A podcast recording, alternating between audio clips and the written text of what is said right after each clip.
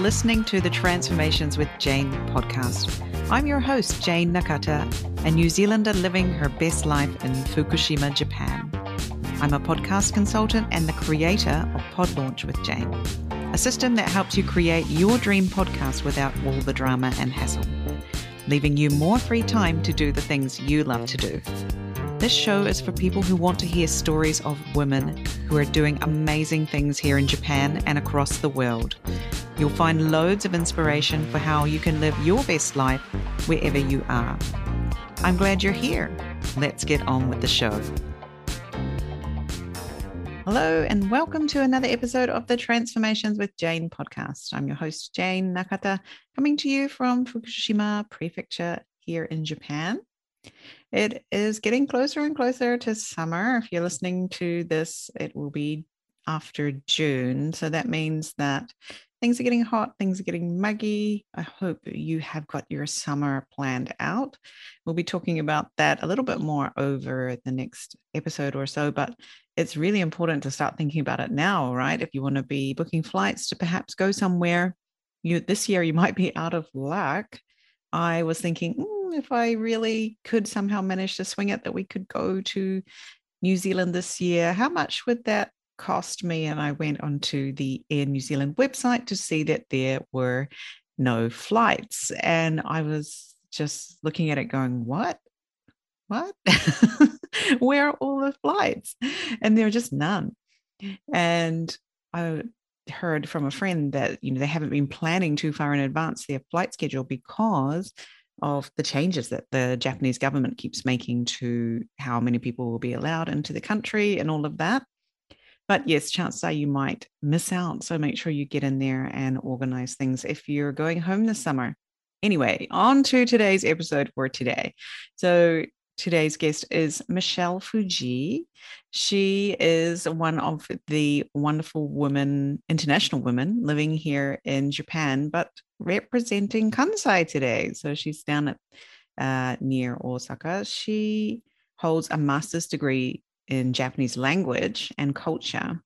And so she has a sort of a different way of looking at Japan as well as living here and working here. She's worked as a freelance translator, a textbook editor, an English teacher, and now she works at Kansai University Institute for Innovative Global Education. That sounds pretty cool, right? We'll hear more about that in the episode, but something that was really interesting that we spoke about today was how Michelle decided that she wasn't just going to let things keep going as they were when she sort of woke up one day and realized that things have changed, or she's changed, and it's time to make a change. So we talk a little bit about that, but also how she rediscovered the Tale of Genji. And you may have heard of this very, very famous book written by Murasaki Shikibu in the Heian period. So we're talking 1,000 plus years ago, right?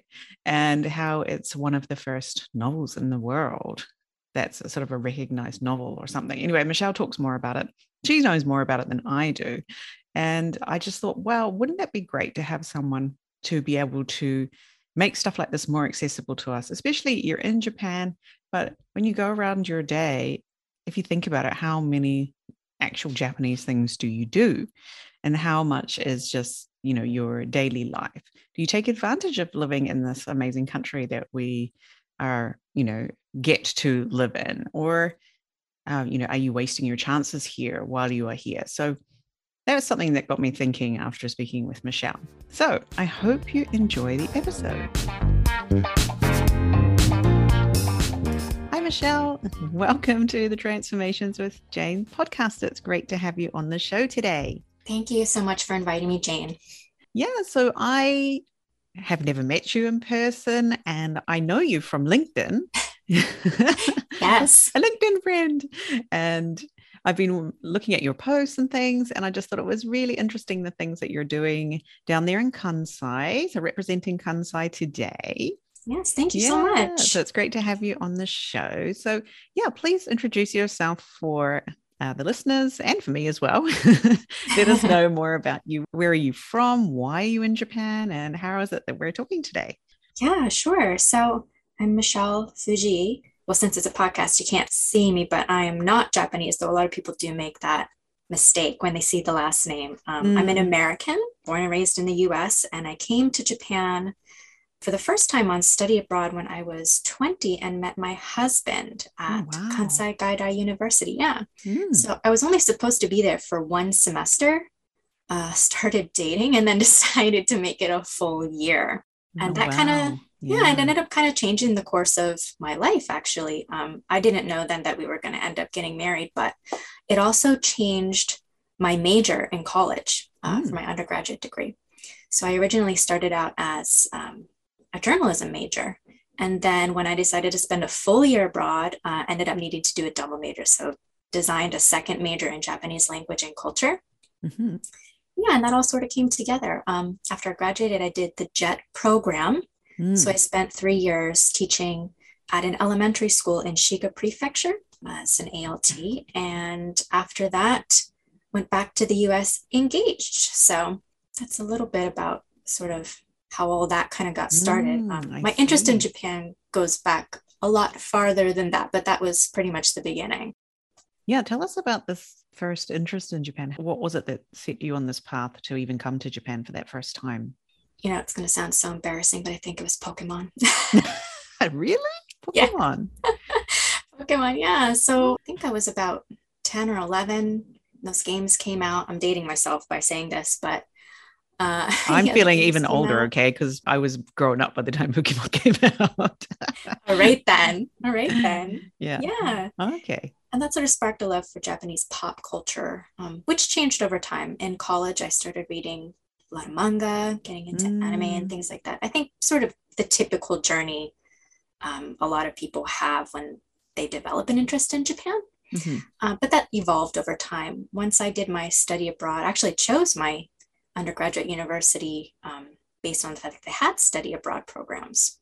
Mm-hmm. And after I did the study abroad, I found that interest kind of evolving and deepening and changing to more the traditional side of Japanese culture. So now I have a very deep love for Japanese history, traditional arts. I unfortunately have never tried any of the really popular ones myself, like kimono or tea ceremony or anything like that. But I'd love to someday.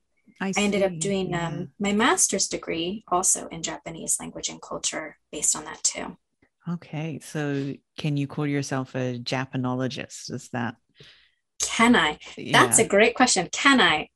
The answer is I do. I do. You know, I don't like the term fake it till you make it, but I do like that somebody once told me that you can consider yourself an expert in something as long as you know more about it than the person you're talking about it with. Okay. Yeah. So I'll call myself a Japanologist, obviously because that's my area of expertise. That's my degree. But also that sort of comes from rebranding myself in this past year. I've had a lot of different jobs.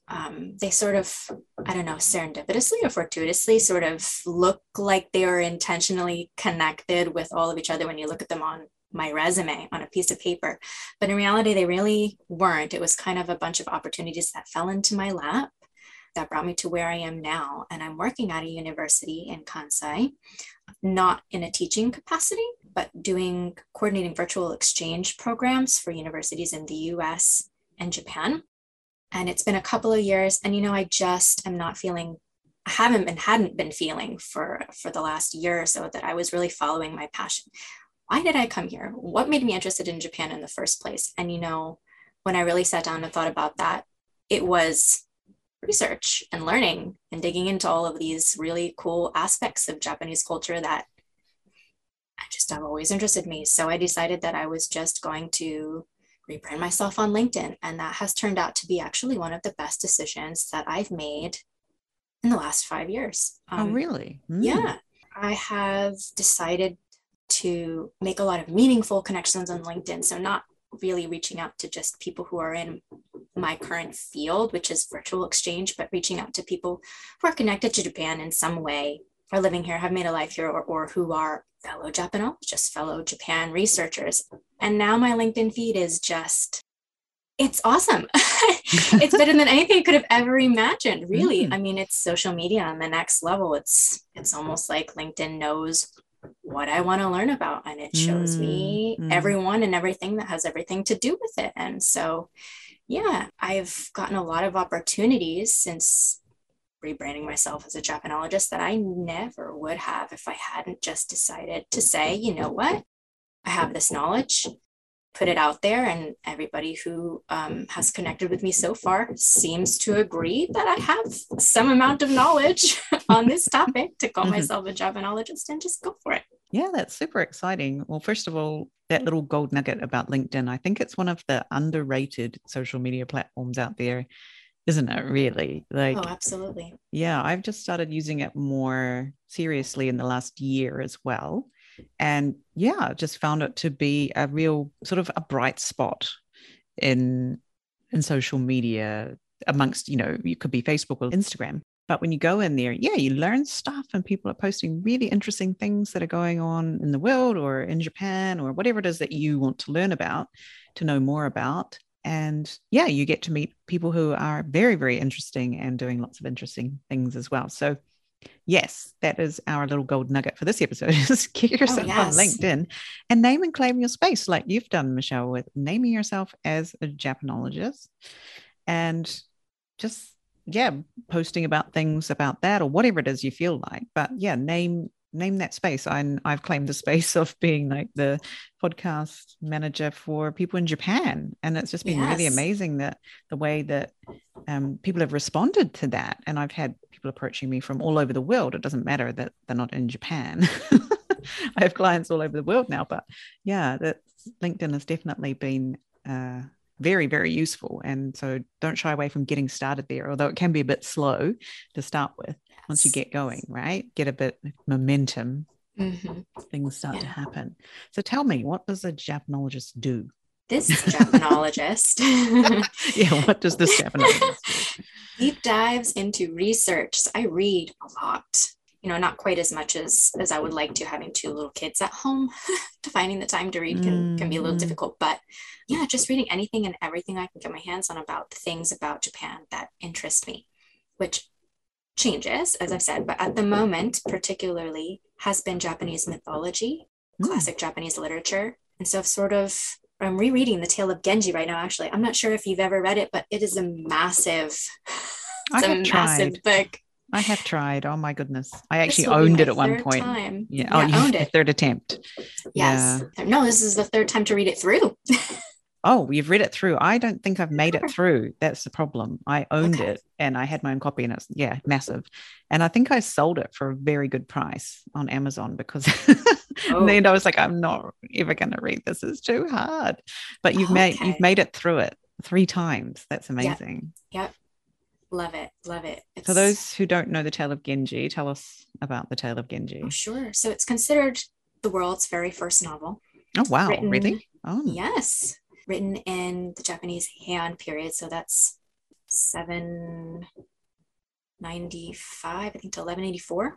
Around then. A particular piece in Japan, and that's sort of when Japanese culture really came into its own, where they stopped taking bits and pieces from China and Korea, and they really just developed a really beautiful, flourishing culture of Japanese art, so poetry and all kinds of beautiful things. And in the Japanese court in Kyoto, the capital that was moved there. And so this woman, Murasaki Shikibu, which is how she's known, it's her appellation, but it's not her real name, is credited with having written this massive 54 chapter novel. And it centers on a protagonist named Hikaru Genji, who is a prince turned commoner by his emperor father. And so he sort of spends his whole life chasing his dreams that have been dashed, have been taken away from him before they can ever be realized, of becoming the top of the political food chain. The top of the food chain, exactly, right? But really what it is it's less about him and more about the women around him. So he is a bit of a rake, and he, like many men in the aristocracy in that period, had multiple wives, multiple girlfriends. He's constantly in a fling with someone, professing his love, and all these women in all of their different circumstances are just so well-developed, characters are so well-developed, and it just gives a really great picture of what life was like at that time for a woman in the court. And what we know about Japanese history in the Heian period today, a lot of it comes actually from this novel. It's wonderful. So there's a lot to be learned there. Book by women, about women, for women, but it's really for everyone. Right. And with sort of disguised with this Hikaru Genji is the main protagonist potentially, right? Which ideal is man. Potentially why it survived or, you know, became so popular with this. Yeah. Okay. Interesting. And I know there's a shrine, the Murasaki Shikibu kind of shrine, right? In Shiga, next to Biwako. Okay. So are you talking about, you're not talking about Ishiyama-dera, the temple. Maybe I am. I've been there. Yeah. Yeah. It's where she like wrote a lot of it or something. Yes, it is where she wrote a lot of it. That's right. Yeah. I've been there. It's really beautiful, beautiful shrine or temple. Sorry. Temple. Yes. And it's funny that you ended up in Shiga on your JET program. Was that just a happy coincidence, or? You know, I really wish I had had this interest when I was on JET, because I feel like it was such a wasted opportunity. Right. Where I was. Here I was regretting that I wasn't put somewhere like Osaka, because that was where my now husband was located, and thinking, oh, we're so far away. There's nothing to do in Shiga. I'm out in the middle of nowhere. But really, if I had known then what I know now, I know we say that to ourselves all our lives, but yeah, I think I could have made a lot more of it. Right, right. Okay, so you didn't necessarily appreciate it at the time. No, I didn't then. And we didn't have Google so much back then, right? Or potentially, right? And it wasn't as great as it is now, that's for sure. Yeah, okay. Interesting. I just sort of noticed that connection there. I was thinking, is that how it all started? But it wasn't. Okay, you were wishing you were in Osaka, more exciting and things, but you were actually in the kind of hometown of one of the heroes of Japanese literature, Murasaki Shikibu, history. Right? Yeah, so much went on there, right? It's such an amazing place. I love Shiga and Lake Biwa because it's a big lake, and I come from, like, I'm a lakeside child, because I just grew up around lakes. So when I got to see Lake Biwa, I was like, oh, I could live here. This is good. This is good. Anywhere at the lake, I'm kind of, I'm open to it. So yeah, very interesting. So I really love how you have taken, like you said, taken charge of your professional development in this year. And, you know, when you noticed that you weren't quite making the most potentially of being in Japan, right? Right. And I know that days can go by without doing anything particularly to make the most of where I live, which is in Japan, and loads of people would love to be living in Japan, but I'm living just my daily life. Yeah, I don't take advantage of the things that I could. And I think that's the same with a lot of listeners. And so, yeah, you do have these times where you come across, when you notice, right, that like, oh, am I living my best life? Am I making progress? And you notice that about yourself and taking charge of that. So what does that look like for you today, this year? What does taking charge of your professional development look like? Such a great question. You know, I think it goes back to actually when we were in lockdown in COVID. Kind of what saved me during that time is that I was already comfortable in my job. I was actually on maternity leave for a good majority of that period. So I wouldn't have been like leaving my house anyway. And I think I just kind of coasted through it, where a lot of people were really struggling. And that is not to say that we didn't have our fair share of struggles in my house, because we did. But I think it also gave me a lot of time to think about, when I go back to this job, what do I really want from it? And I think what I learned in that time was that I had already gotten everything from it that I was going to get. And going back and being there for a little over a year again, and I just felt so stale.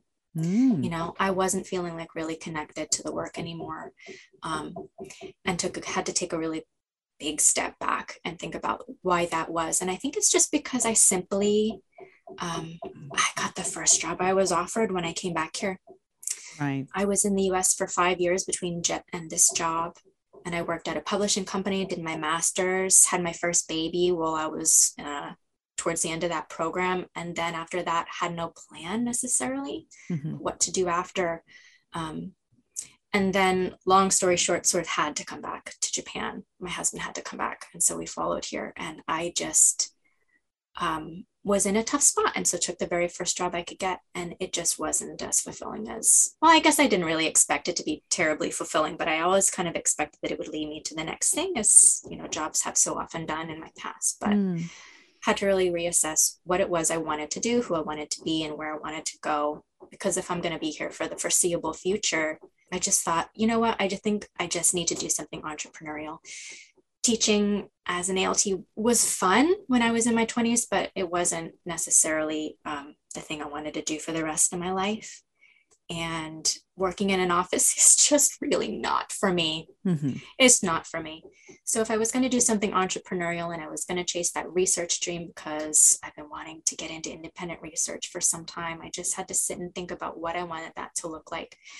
And decided, you know, if I really want to teach my research at the university level, if that opportunity is not coming to me, I just have to make the opportunity for myself.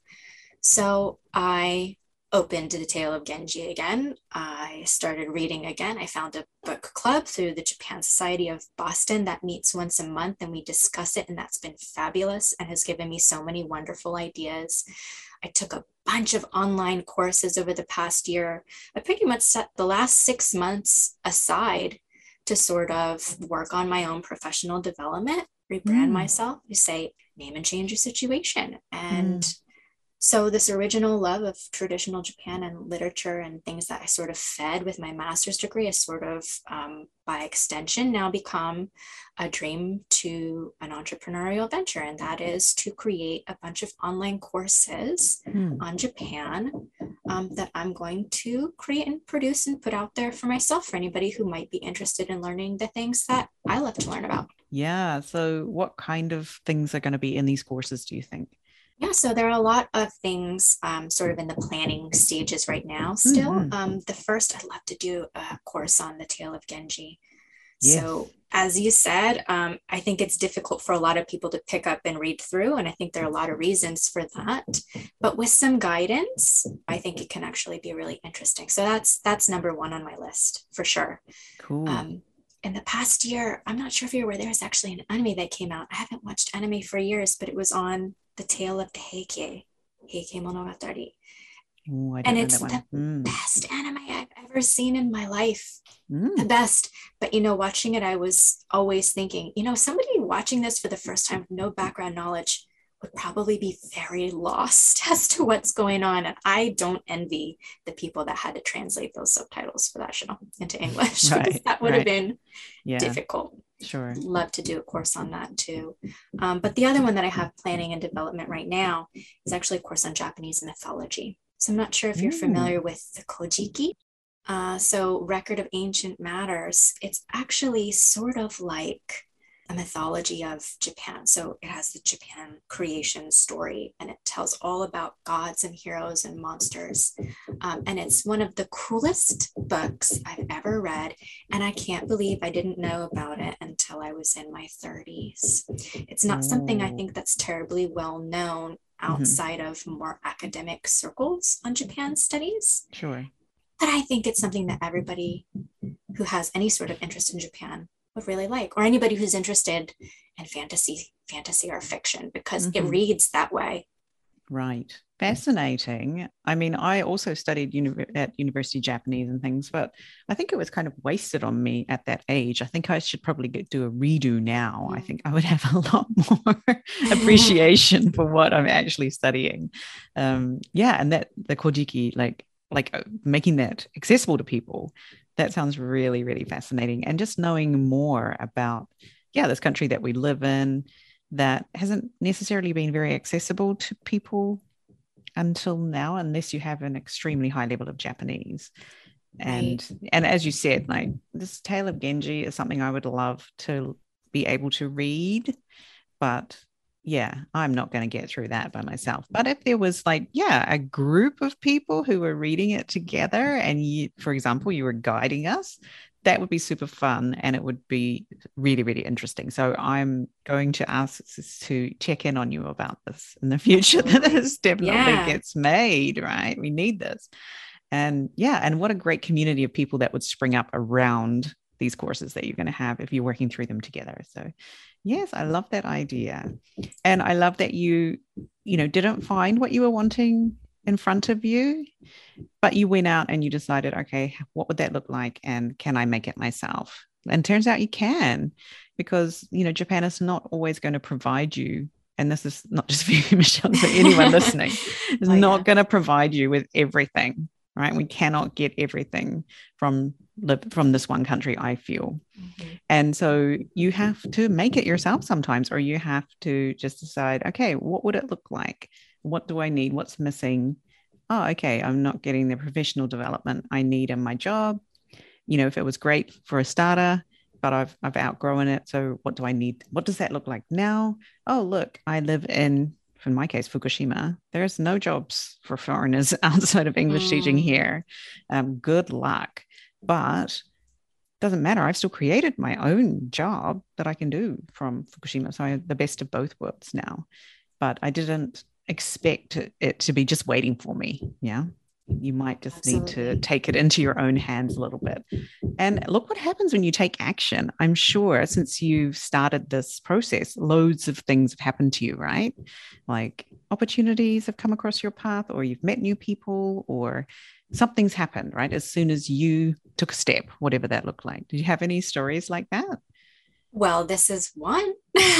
Right, totally. On this podcast with you, I never would have had this opportunity without having taken charge this past year and really getting back on LinkedIn and utilizing it for all it's worth and learning how to do it the right way, right? Yeah. No, I've had a lot of people reach out to me, and every time somebody does, I always say to my husband, I'm not sure why this person thinks I'm so interesting, because I don't think I'm very interesting. I'm terrible at self-promotion.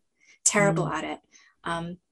I always just have this fear that, what if, I can't possibly be as interesting or as great as these people seem to think I am.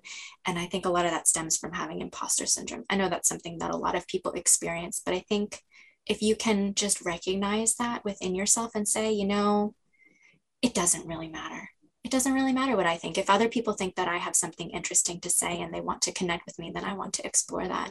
And it's been really good for my self-esteem too. I wouldn't consider myself to have an ego, but if I had one, it certainly would have been stoked by this. Sure. And that's the thing, I'm sure in your academic circles, there are these Dai senseis of people who know everything, but the fact is they may not be able to explain Japanese cultural history like you can, because you're at the start, potentially towards the start in your journey of being someone who teaches about Japan, but that's more accessible to me who knows nothing, right? That's so a good point. There's so many levels to being able to help people. And quite often just being a little, like you mentioned, knowing a little bit more about something is enough to help people to get to that next level, or to pique their interest, or move on to picking up Genji and reading it, whereas it just sat on their dusty shelf for 10 years or whatever. Yeah. And so you mentioned, you struggle with self-promotion or self-doubt. And you said that actually your Japanese co-workers have been helping you with this. Tell me about that, because I would have said it's like the Americans totally helping the Japanese person with their self-promotion and self-doubt. Surely it's the other way around. But yeah, tell me about that. Yeah, it's been really interesting. When I started the job that I'm in now at Kansai University, I was working with only other Japanese in a very small office. I'm still working in a very small office with almost all Japanese people. But one of the hardest things for me to do is open up about myself and talk with other people about myself. I know a lot of people love to talk about themselves, but it's actually really difficult for me. But as I sort of got closer with some of these coworkers, and they're some of the best people I've ever worked with, I have to say. One of the best things about this job is the people I work with. They got to know a little bit more about me. So when I mentioned, oh, you know, I did the master's degree and I had my son right before I graduated, and I would get the very typical, wow, sugoi, and, you know, wow, that's amazing. It's incredible. I can't believe you did that. And I just would say to myself, really? I just, you know, I didn't think very much of some of the things that I have done at the time I was doing them. But whenever I would say these things to my coworkers, I'd always be met with this kind of reaction. I just kind of brushed it off as another one of those, oh, wow, you read natto. Oh, you can use chopsticks, is sort of, you know, typical things that people are very used to hearing when they've been here for any length of time. But as time went on, I gained some very deep friendships with a couple of my coworkers. And one of them, who recently left the job last year, told me in a very tearful letter, goodbye letter that she read out loud to me, you are the reason that I decided to do professional development after I went home from work, even though I was tired, because I saw what you were doing and I wanted to be more like you. And it led to her finding her dream job. And it was something she thought she could never do, because this was her coming back to work after having spent years off to raise her children. Right. And I was just in tears after this. I never expected somebody to say something so lovely to me. And I never expected that just our conversations, our friendly conversations, would have inspired her to do that, because she never mentioned it to me. I think that's very Japanese of her not to have mentioned it. Totally. And another coworker said to me, you know, I decided to go back and get my MBA because I thought, you know, I'm a father and I have a child at home and I'm working full time. There's no way I can do it. But when you told me that you were working full time and you were going to school and you had a baby, I thought, well, if she can do it, then I guess I can try too. And so now he's getting his MBA. Oh my goodness. Another coworker, another coworker told me, you know, Michelle, I never really understood my true value until you repeat it to me constantly on a daily basis, just reminding me that I'm a valuable person at work and that I do good work. And now she's decided that she's going to pursue her next step in her dream, and she's going to find a job that pays her what she is worth. And you know, and all of these things have come to me in the past couple of weeks, and I just find myself thinking, you know, I never really set out in these conversations to inspire people, and I just don't know what it is, but I'm so happy that they told me that they feel this way. I don't think a lot of people are always comfortable sharing those sort of deep feelings and deep thoughts. And I don't know that we necessarily always imagine Japanese people to be that way. I think there's a, you know, sort of a very stereotypical image of them being not less emotional, but maybe less open.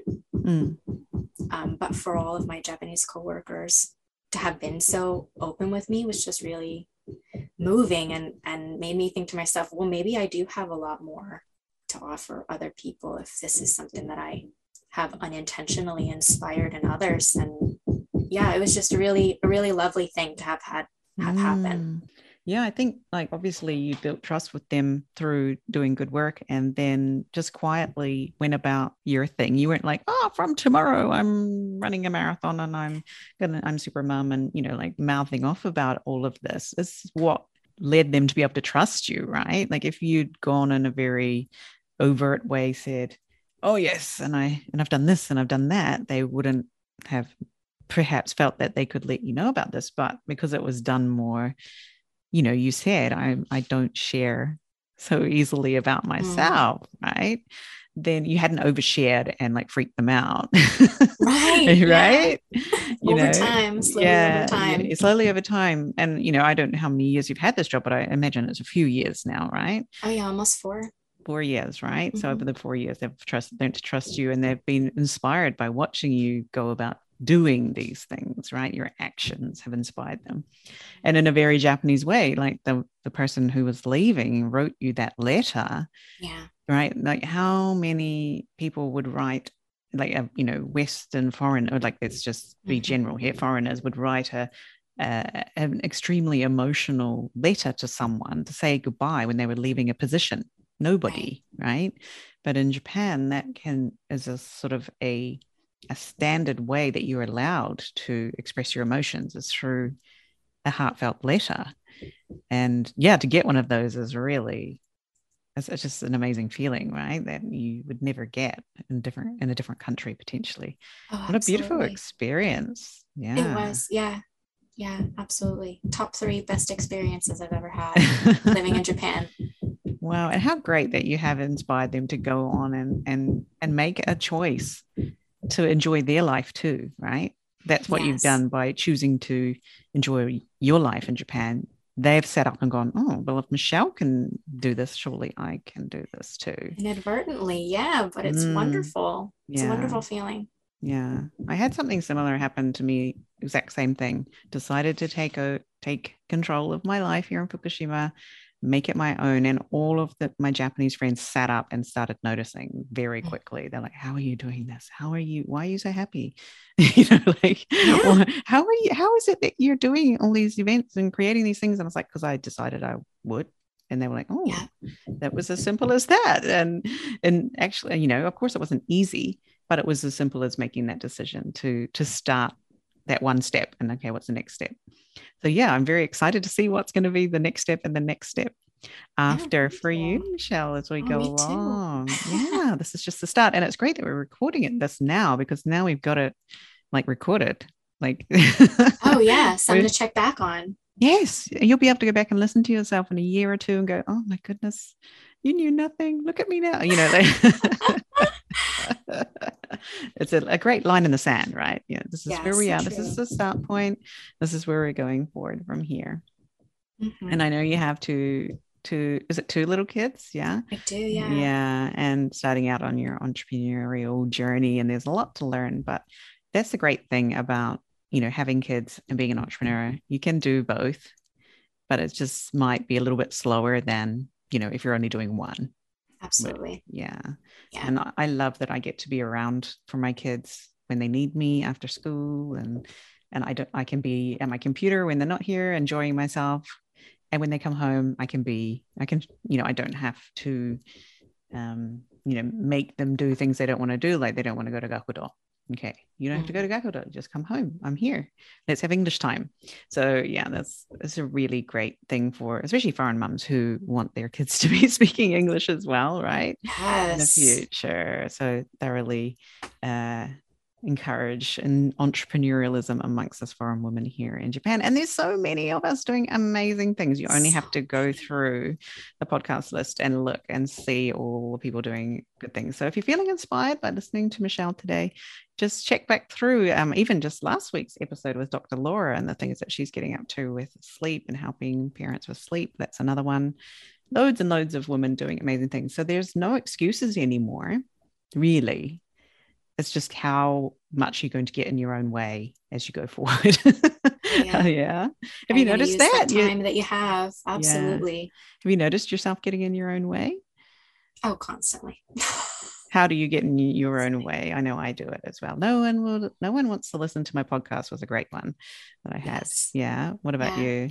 Mine was nobody's going to care about anything I have to say. Online. Yeah. Right.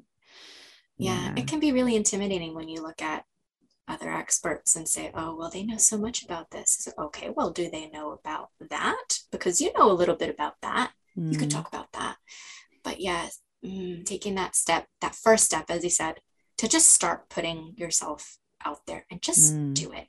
In your voice. Yeah. Like, yeah, I don't want to hear like the big snore, like, snorific sensei, like this is boring sensei, right? I want to hear it from Michelle because she's young and interesting compared to Dai sensei or whatever. So yeah, own that and put your voice out there. And like you said, nobody wants to hear what I say or is not interested in what I have to say. Have you found that to be true?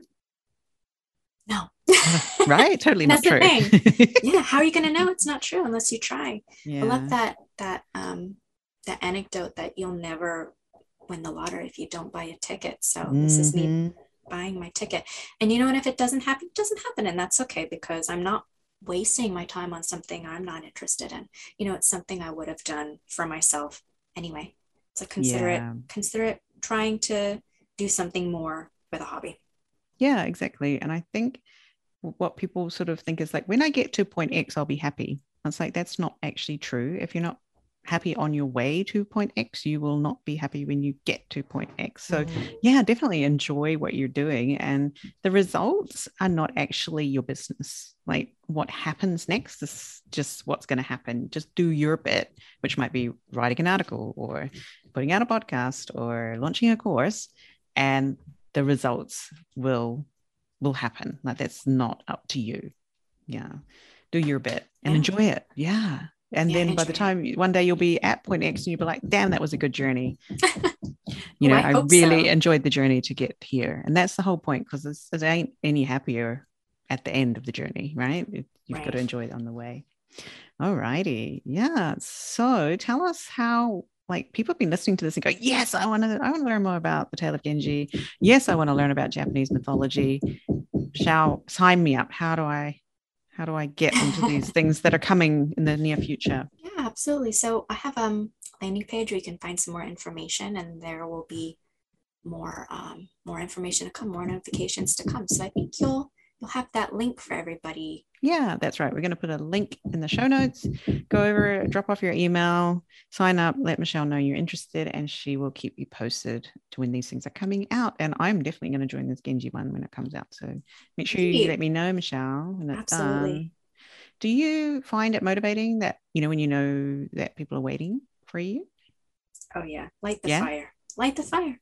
Okay, excellent. So we'll always get done faster if there's something. Yeah. And it's not motivating for everyone, but like if you're like sort of, I think it's about 60% of people, it is incredibly motivating to know that someone's waiting for you, right? So I will be signing up for this Tale of Genji course when that's ready. So make sure you let me know. Yeah, thank you. Well, it's been really lovely getting to know you more today, Michelle, and hearing about how you have transitioned, you know, your life from finding out about Pokemon through to thinking you might start a course about the Tale of Genji for people to learn more about it. That's really, really an amazing journey. And we're so glad to have you as part of our Transformations with Jane community and foreign women here in Japan. And we really want to see more of us reaching our potential here in Japan, and not just like blaming Japan that we're not happy and we're not living our best lives here. Yeah. So thanks so much for coming on the show today. Likewise. Thank you so much, Jane. It's been a pleasure. And we'll have to get you back on in the future and check in with how it all went. Yeah. Absolutely. Thank you. Okay. I hope you enjoyed the interview with Michelle Fujii. I really love how she took control of her situation when she noticed it didn't feel good anymore or there was something missing. And it's easy to just sort of expect other people to sort it out for you or blame it on Japan. That was one of my favorites. But when you decide that you want to make a change and you make some changes, then amazing things start to happen. And Michelle gave us some examples of, you know, even just being on this podcast today, she would never have imagined that someone would approach her to be on a podcast. But even though I didn't know Michelle before I spoke to her today, I have seen her talking about things on LinkedIn. And I thought, wow, she sounds like a really interesting person who's got something that she really cares about. I'd like to know more. And that's why I invited her on the show. So she talked a little bit about these online courses that she's interested in getting going. So if you'd like to be the first to hear about some of them coming when they come out, make sure you go into the show notes, find the link, leave your email, and Michelle will let you know when things are happening for those courses. I can't wait to learn, the way she described that Tale of Genji, I was like, yeah, I would never have figured that out myself. I need someone to help me with this. But I would love to be able to say that I have read one of the most famous works from Japan, and also the other one that she mentioned with the mythology and all that. It sounds really, really fascinating. I would love for it to be more approachable than perhaps what I remember from my own studies at university, where things were very cryptic. So that is all for today. Thank you so much for listening. We'll see you again soon. And I have another episode coming with Jo, one of my team members. Looking forward to having her on the show. So look out for that next week, next episode. We'll see you then. Bye-bye.